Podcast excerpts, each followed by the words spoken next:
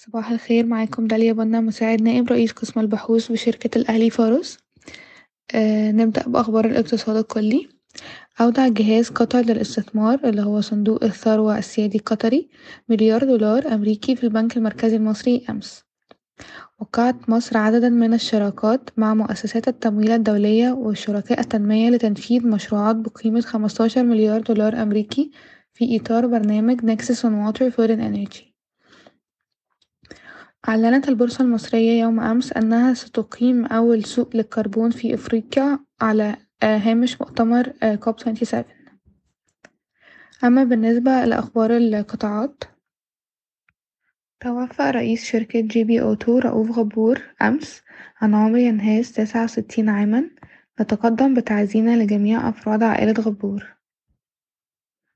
أعلنت Orascom Construction أن تحالفها مع Engie و Toyota Tsusho قد وقع مذكرة تفاهم مع الشركة المصرية لنقل الكهرباء وهيئة الطاقة الجديدة والمتجددة لبناء وتملك وتشغيل مزرعة رياح بقدرة تلاتة جيجا واط في مصر.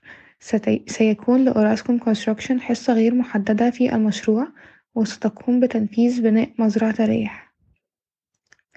أعلنت بكين أن الشركة العالمية لمواد البناء والكيماويات سايبس تخلت عن عرضها المنافس للاستحواذ على بكين.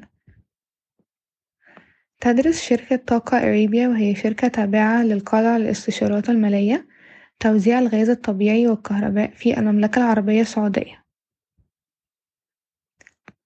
أعلنت e-finance عن الاستفادة من أحدث خوادم IBM Power لتحديث, لتحديث بنيتها التحتية الحالية وتبسيط عمليات الأعمال لتحسين الأداء.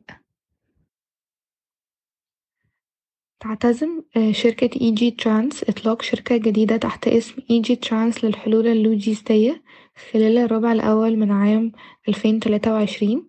ستقوم هذه الشركة بإدارة خدمات الشحن البحري والجوي والتخليص الجمركي التي تنفذها حاليا شركة Egytrans شكرا ويومكم سعيد.